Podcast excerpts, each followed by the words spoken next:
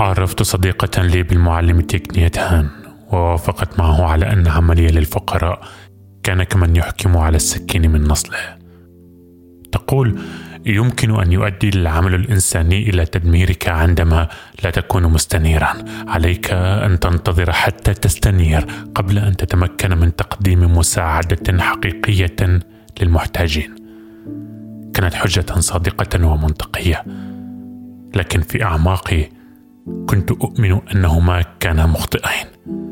على الأقل في حالتي.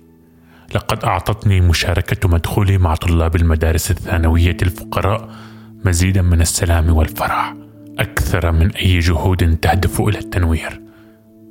ذكرتني كلمات صديقتي بما قاله الكثير من الشباب في مدرسة ماري كوري الثانوية. سننضم إليك في مساعدة المحتاجين عندما نتخرج. ولكن عندما تخرجوا كان عليهم الحصول على شهادات جامعية ثم شهادات أعلى ولم تتح لهم الفرصة ابدا للعمل من أجل المحتاجين. كان التنوير الذي وصفه صديقي نوعا من الدكتوراه. يمكننا أن نسعى إليه بلا هوادة أثناء رفض مساعدة من هم أمام أعيننا. لذلك واصلت دراسة البوذية دون استنارة. قرأت نصوصا جميلة لكنني شعرت كما لو أنني أقف أمام واد شديد الانحدار دون أي طريق للتسلق. أخبرنا الرهبان والراهبات على سبيل المثال أن ننفس عن غضبنا لأن الحياة وهم لكنهم لم يخبرونا كيف نفعل ذلك. بالنسبة لي لم تكن الحياة وهما فالظلم والمعاناة في الأحياء الفقيرة كانت حقيقية جدا. وأردت أن أتعلم كيفية التعامل مع هذه الحقائق وليس إنكارها. عندما أتيحت لي أخيرا بعد عدة سنوات الفرصة لدراسة البوذية بعمق علمت أن بوذا لم يؤمن بأن الحياة وهم بالطريقة التي آمن بها هؤلاء الرهبان والراهبات. لقد علم أن تصوراتنا عن الحياة غالبا ما تكون غير دقيقة لأنها مشروطة بمعرفة غير مكتملة أو سطحية اكتسبناها من تجاربنا السابقة. تعلم ممارسة التأمل أن نكون متواضعين بشأن تصوراتنا وأن ننظر بعمق في الأشياء لكي نكون أقرب إلى واقعها.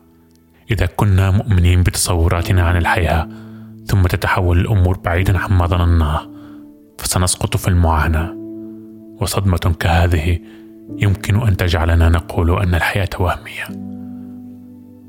أخبرني العديد من الرهبان والراهبات أنه إذا كانت ممارساتي التأملية جادة فقد أولد رجلا من جديد في حياتي القادمة وبعد ذلك في عشرات الأرواح الأخرى.